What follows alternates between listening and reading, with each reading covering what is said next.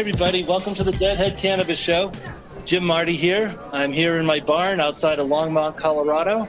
Beautiful summer day I'm looking at, and I've got my partner, Larry Mishkin, up in Chicago. How you doing, Larry? Jim, I'm doing just fine, but I can tell you, I would much rather be in the barn. I was just there last week, and uh, boy, oh boy, what an experience that was. It was everything you promised and then some. You know, hopefully uh, someday it'll be one of those places where people, uh, you know, trek out to a shrine to kind of, this is where the uh, Deadhead Cannabis Show started. So, but it's really it a lot was. of fun, and we should all have a man cave like that someday. Thank you again for all your hospitality. It's uh, very comfortable.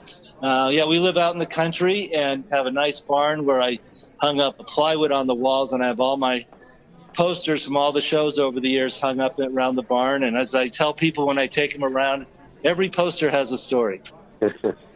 And maybe, you know what, maybe one day we can do a show and, you know, go around and check out some of the posters and tell the stories behind them. That would be a lot of fun. Yeah, I've got some pretty interesting ones, some pictures I took and others, posters from the sixties.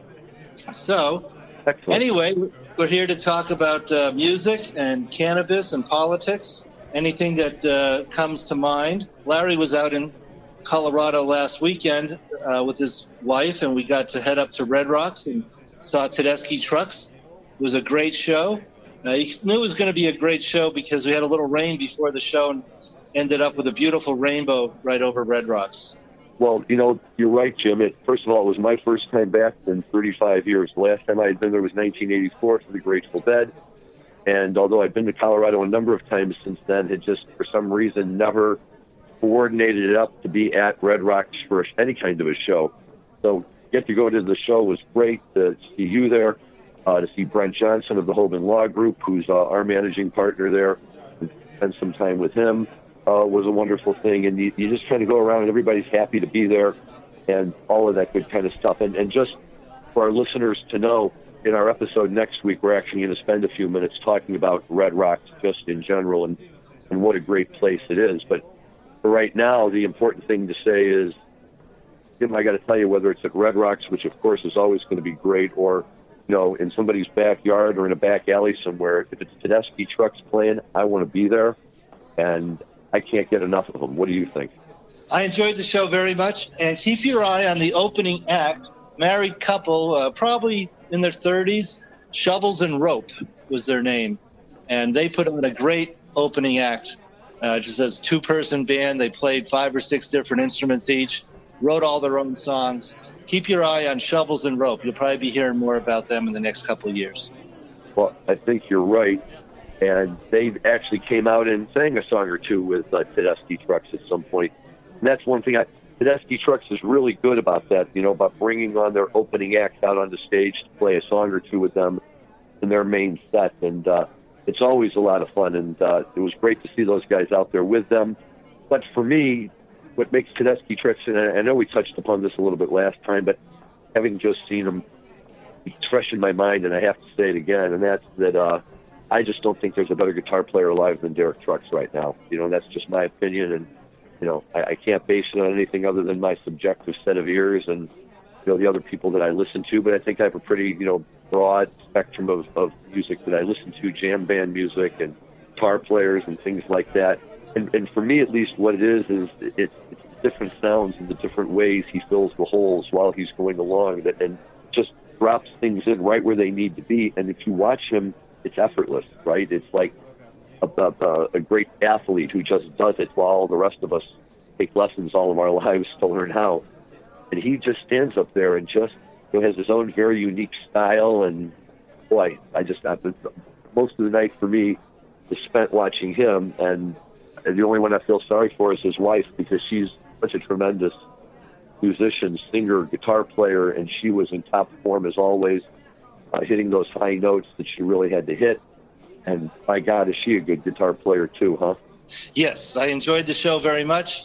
I thought Derek Trucks put on a, a great performance. His guitar sounded crystal clear. And all in all, it was a wonderful show, one with some family, and our usual great time at Red Rocks.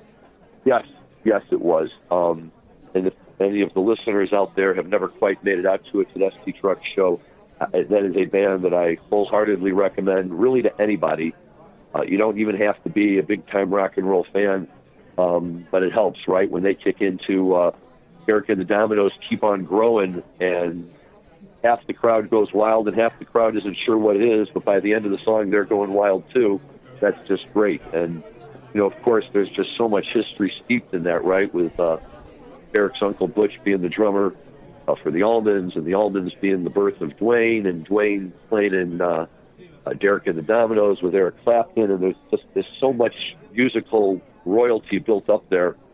And I can't think of anybody in the world who could be out there playing those lead guitar licks better than Derek Trucks. And he's, I mean, he's got the slide going, but we could talk about him all day, and there's lots of other stuff to talk about. So uh, why don't we shift gears over to the marijuana? Yeah. Now, Keep On Growing, that's an Allman Brothers song, right? Keep On Growing is a, I believe it's a Derek and the Dominos song. It was on the uh, Layla album. Right, that's right. Eric Clapton. Yep. Now, I'll tell you something about Keep On Growing, because since this is the Deadhead Cannabis Hour, after all, I was at the Greek Theater shows in nineteen eighty-five. It was the Dead's twentieth anniversary. And they came out, uh, they did three shows out there at the Greek. If you haven't seen them at the Greek Theater, that's like maybe my second favorite place to see them, behind Red Rocks. And I've actually seen them at the Greek Theater, I think, three or four times. Uh, but it's up on the Berkeley campus, and it's got a similar type of bowl, but it's built like a you know Roman type of amphitheater. And above the bowl, there's a nice hill. And if you're all the way up at the top, you can see the clock tower, and you and you can see San Francisco, and it's, it's it's really tremendous. And and we were there the first night. I was there with this large group of my college friends, and everybody was certainly in the right frame of mind to be seeing a show uh, in, in those surroundings. Uh, they came out at the beginning of the show to Sergeant Pepper's twenty years ago today. Uh, they were cruising through the first set, and all of a sudden they lost power. Hmm. And power went out. Everybody was just kind of sitting there wondering what happens next. I, I'd never seen anything like it. And at some point, after a little while, they got it going again. And they said, sorry about that. And they came out and they kicked them to Keep On Growing. And it was one of those moments I remember back, you know, when everything about the Dead was, for me, still just like, not that it isn't today, but wow, what could they ever possibly do? And they kicked into the song Keep On Growing, which was one of my favorite Derek and the Domino songs and one of my favorite rock songs, period. And we just all were losing it and thinking, this is, how how could you be want to be anywhere else other than in this place right here? Look at all this. You look, you look out over the bay in San Francisco. There's millions of people out there. Why aren't they here with us listening to this great music? So, at any rate, it's it's a tremendous tune. So, moving on to some political cannabis things happening this week. Uh, happened this week. So, uh, Missouri applications are due here in the next couple of weeks. My firm, Bridge West, has been working on some Missouri applications. It's a point system, so we're doing everything we can to score high on points. But, Larry, you had some points you wanted to make. I have some points that we want to talk about the fairness of a point system for, well, in Missouri, it's a medical model, but other states, it's full adult use. And, Larry, you had some points you wanted to make. I do. I just really briefly, because I, I'm, I'm glad you mentioned Missouri, Jim, because there, there really is a lot going on there. It's an exciting time. Uh, I know you and I have talked, and of course, Bridge West, uh, being one of the industry leaders that it is, uh, is getting itself very involved there. The Holman Law Group is representing six groups. I'm representing one of them, but our attorney, Peter Andreoni, who works in our Kansas City office, is picking up five applications, and we're all very excited. He's a great attorney. It's a great opportunity. And we're really, really excited to see Missouri uh, come online and be able to join us that way.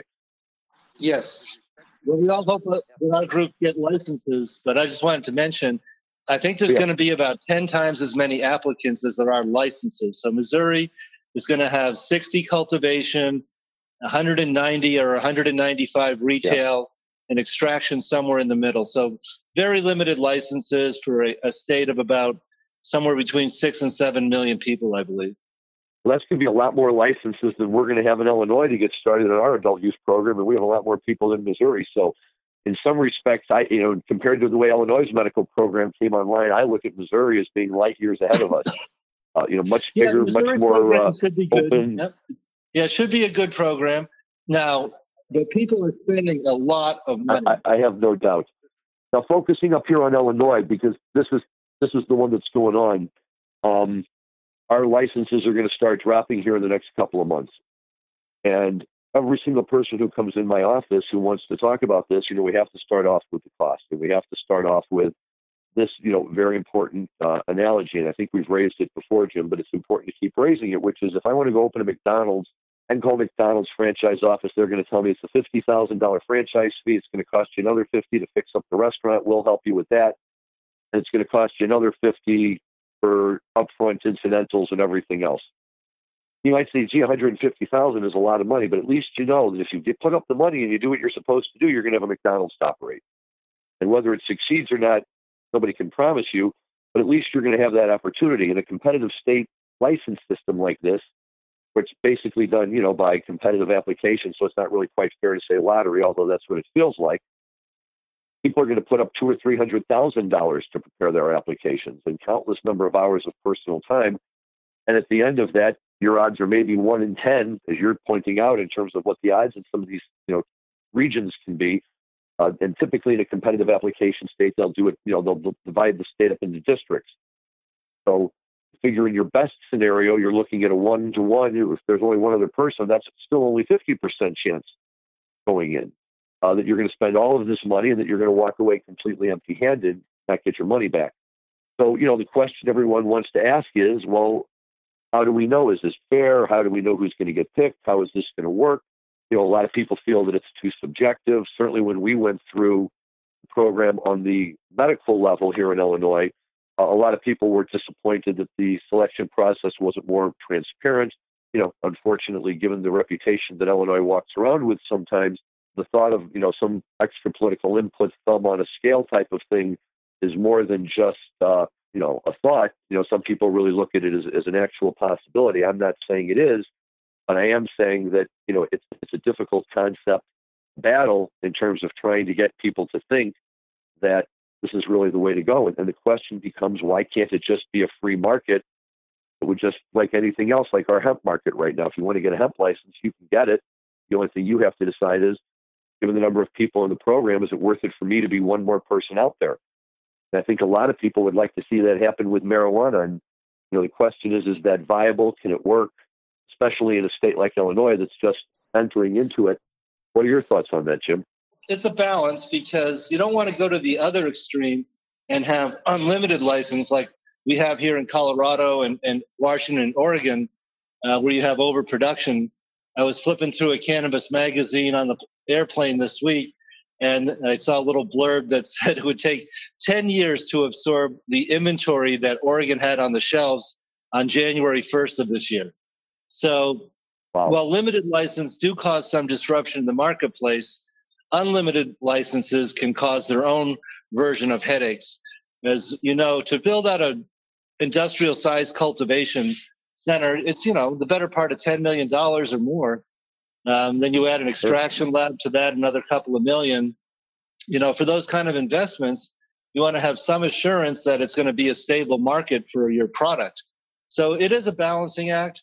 As I said, you have problems with unlimited licenses, uh, but yeah, a lot of political, who you know, what you know.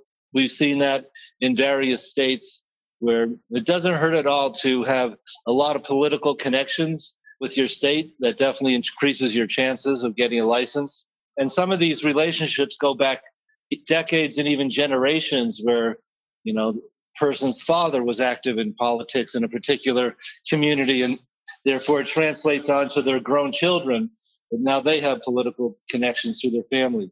So it happens. It's not the best of circumstances. I think one counterbalance to that is if, and I think most of the states allow small home grows. So, if, you know, you don't want to participate in the state-regulated system, you don't want to pay the prices and taxes. Here in Colorado, every married couple can grow six plants each. That's twelve plants. So there's a, a lot of ways to address that. Um, I always like to tell the story about how what happened in Colorado will probably will never happen again, where we had over a thousand marijuana businesses in Colorado in two thousand nine and two thousand ten with virtually no regulation. Uh, you could rent a storefront and start buying and selling uh, marijuana through your storefront. And then we got our regulations in the late summer and early fall of two thousand ten. So that'll never happen again. Today, you have to spend hundreds of thousands of dollars and hire lawyers and accountants and put together of eight inches high documents on the table uh, to even be considered to have a license. But it's a fast-moving ball. We'll see what see how it plays out. Yeah, I the, you know because it's fascinating to me. You know, and, and on the one hand, I, you're right. I mean, you know, the statistic that always sticks with me, uh, and you know, who knows how accurate any of this is, so I can't vouch for it, but I hear it a lot, is that three-fifths of California's animal, annual marijuana output is winds up getting sold outside of the state. And, you know, that obviously creates problems in a number of different ways, not the least of which is if you happen to be a cultivator in a state like, say, Illinois, where that's, you know, has an adult use program that's just coming online. And even though we certainly have some existing cultivators who are doing a very, very good job and, you know, getting uh, strong praise for the products that they're creating, there's either a perception, and whether it's real or just imagined, that marijuana from places like California just tends to be stronger, better, more enjoyable, whatever the case may be. And if coming from a state where, because of the, the glut, if you will, the price has been driven down considerably. And so if I'm an Illinois cultivator, I'm not happy about the fact that I've got to compete with all of this marijuana that's pouring out of California, you know, and making its way across the country. And I think, you know, that that's probably something that for a long time is going to keep laws in place about not necessarily being able to bring product legally across state, state lines, right? But it's it's a really, really interesting thing to think about uh, in terms of how do we manage that market to make sure then that even the people that do get in have an opportunity to survive. Yes. Another interesting phenomena that's being driven by the cell phone technology is pretty pretty much any major city in the United States, whether it has legal marijuana or not, uh, you can have a delivery service bring cannabis that's packaged just like it would come from a dispensary delivered to your hotel or your home. And how to stop that with the proliferation of cell phones is, I, I don't know. The legal cannabis industry just has to compete on quality, organic products, price, quality, convenience. Those are the touch points that illegal cannabis can have that will give them a competitive advantage with the black market. But I think, unfortunately, the black market is here. And like I said, it's morphed into this high-tech black market now that I don't know how law enforcement would ever even keep up with that, because there's such a proliferation of. They could spend a lot of resources, you know, busting one delivery service, and ten more are going to jump up in its place. So very interesting phenomena. And the um, legal cannabis industry really has to focus on on what his advantages are over the black market. Yeah. All very interesting. There's really a lot to talk about here. And, and unfortunately, I don't think we have time today to get into it. And this is probably something we should pick up at another point down the road. And what I want to do between now and then is take a look and see, you know, what's happened in certain states with black market, you know, versus other states that have gone, you know, to adult use, and how that ties into pricing and excise tax and overall output. And Uh, I, I think that's something that that should still be worth uh, exploring, because, you know, ultimately, at the end of the day, marijuana shouldn't be different than anywhere else. And while I'm sure there's still plenty of illegal stills out there making whiskey or whatever, that clearly is of no concern to the to the alcohol industry. And so I'm curious as to, uh, you know, at what point you have to go go to and get to before you can really illuminate the black market as a as a real threat. Sure. As I like to say, at the end of Prohibition, there was a lot of stills out in the woods, and today we all go to the liquor store. So there is really no black market for liquor, while there was certainly a robust black market during Prohibition. So we'll see how exactly it pans out. And um, yep. the other, and the cities so, and counties and states have a big role to play too. They think that, you know, they can put a forty percent tax on the ca- at the cash register like they have in California. And that's what drives people to the black market. So they also have to be reasonable and realize they'll collect more taxes with lower taxes than they will with high taxes that drives people away. Correct. That's, that's an, another excellent point. And that is one we should, again, revisit on how states are running their programs and why some are more successful than others. Yep.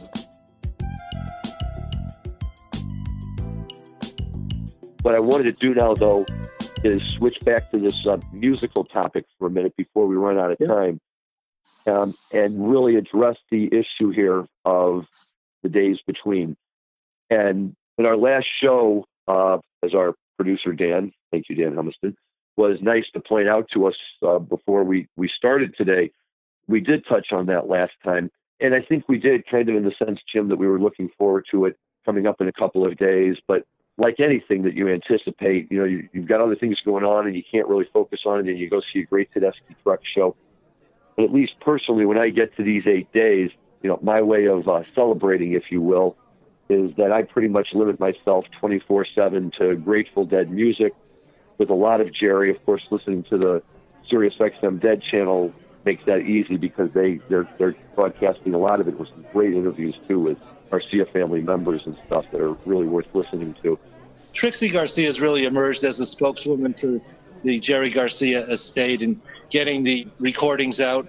I've been enjoying listening to full Jerry Garcia shows uh, from the Keystone back. I just listened to one the other day. It was uh, December thirty-first, yeah. nineteen seventy-five. Great show, great yeah. quality. So it's good that more and more of the Jerry Garcia band shows are getting out there. It is, but...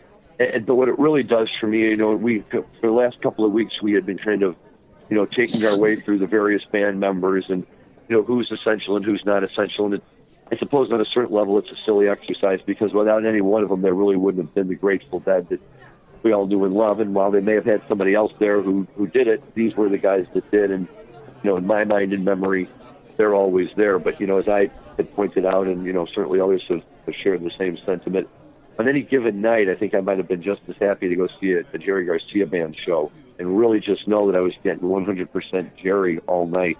And, and there was just something about him. And not, I'm not talking about elevating him like to the level of a god or uh, I think sometimes, you know, they said he was afraid to talk at the microphone during shows because, you know, the Deadheads would hang on every word that came out of his mouth kind of thing. But I just looked at him as somebody who was such a musician who knew how to communicate with his audience in a way and on a level that up to that point really had never been accessed.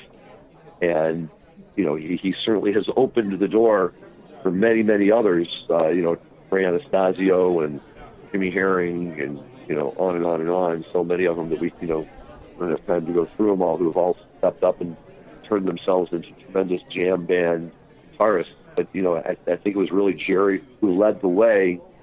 And by my way of thinking, and again, it's just me, he was my guitarist from my era.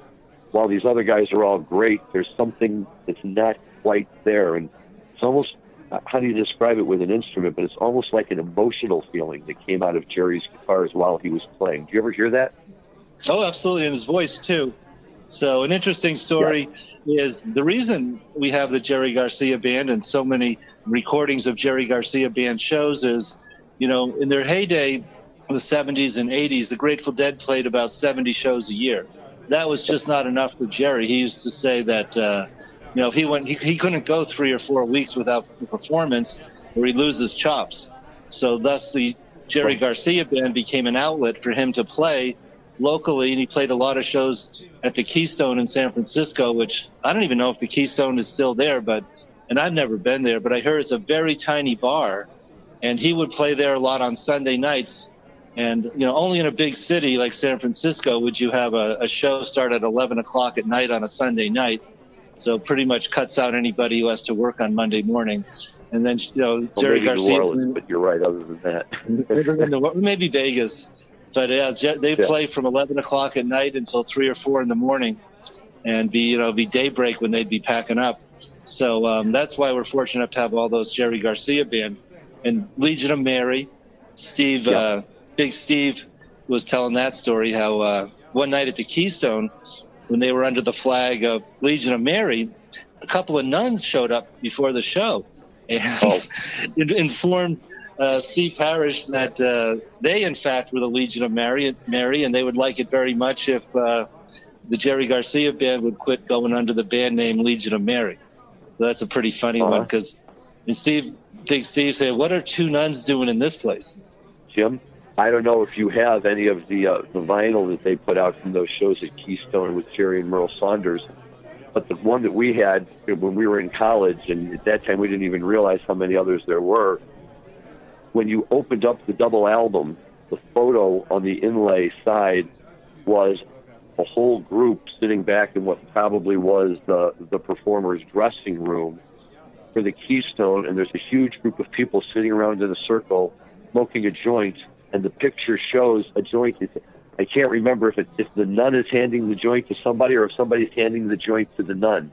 But until Isn't right that... now, I had never heard the story that you just said about the Legion of Mary and nuns, and I'm wondering if they made peace with them in the back and everybody walked out with a smile on their face. Well, I believe the upshot was that's when they became the Jerry Garcia band and dropped the Legion of Mary. Understood. That's great. Now, one other thing that you said that, you know, I, I want to touch on, it's just as important as, you know, we could talk about Jerry and his guitar playing and his banjo playing and his steel guitar playing and all of that, you know, for a long, long time. But you mentioned his voice. And the truth is that you're absolutely right. And, you know, to me, that's what always differentiates. And, you know, so even if you have a John Mayer up there and he's, you know, playing the hell out of a Jerry tune and really doing a great job, but he steps up to the microphone and sings, it's not Jerry. And and Jerry, these were his songs, you know, the, the emotion that came out of his voice, all of it. But, you know, two really interesting examples is there's an early version of The Dead playing Promised Land with Jerry taking the lead vocals instead of Bobby. And when I heard it, it really, you know, really kind of turned me upside down a little bit because you're so used to hearing it sung one way. And then as well, there's a version, it, it might even be on one of these Keystone albums, of Jerry, of the Jerry Garcia band playing When I Paint My Masterpiece, which again is a song that Bobby typically sang in concert with the Dead. And just to hear the difference, like almost a different song to hear Jerry sing it versus the way Bobby sings it. Not to say that it's necessarily better than Bobby. I mean, Bobby had his own signature way with those tunes and they were great. But when Jerry sang it, you know, it just kind of almost felt like something completely different to hear his voice on it. And exactly. One other thing I'll throw out there while yeah, while I you know, can. And then I'll wrap it up with something. Yep. There's a, when they came out with the, the box set of the first original Grateful Dead albums, uh, Roses or something, whatever they called it. And, and it was all the, like the first six. Right. Well, no, no, this was a box set. So it was like the first, you know, eight albums that they did on a C D. You know, but then on the end of each one, they added on some bonus tunes, live tunes that weren't originally on the albums when they came out. And on the Skull and Roses album, they added a couple of songs, and two of them were from the Dead playing somewhere in Manhattan at some tiny little theater in seventy or seventy-one. And one of them is a song called I'm a Hog for You, Baby. And if you haven't ever heard it, just go Google it and listen to it and listen to the Dead do it. But the thing that was unique about it and that people really loved was that Jerry and Pigpen sang it together. And they harmonize and they're singing it all the way through, and they're kind of, they're clearly having fun with it. And um, it, it, it, if you haven't heard it, it's killer. You gotta hear Jerry and Pigpen singing I'm a Hog for You, Baby from Manhattan huh. in seventy or seventy-one. I may have that. I'll have to check it out. So to wrap it up, in the mail this week, I got my volume thirty-one of Dave's Picks, and it's a show from oh, yeah, seventy-nine, which was the first year uh, me being on the bus. That's the first shows I saw were in January and May of seventy-nine. And um, but there is a Promised Land. It's the uh, second song on disc one, and I believe Jerry does sing that. I just listened to it the first time today. Yeah, it's wonderful, and I just got my D- uh, Dave's Picks thirty-one, and, you know, it's a great thing. And if you haven't ever picked up any of the Dave's Picks, pick them up, because they're, you know, I mean, there's millions of great Dead shows, but he just has an ear for pulling out, uh-huh. you know, really, really special shows, and this one is no example. Let me, I just want to say this and wrap up with the days between by saying that, you know, we can never talk enough about Jerry, but we will keep talking about him, because there's so many other great things to talk about. But that's why it's just great to have one week where we can really stop and take a little bit of time and, you know, just go back and remember him. So, having said that, Jim, it's a pleasure as always, and I will uh, look forward to our next show. Great way to wrap it up. Over and out, everybody.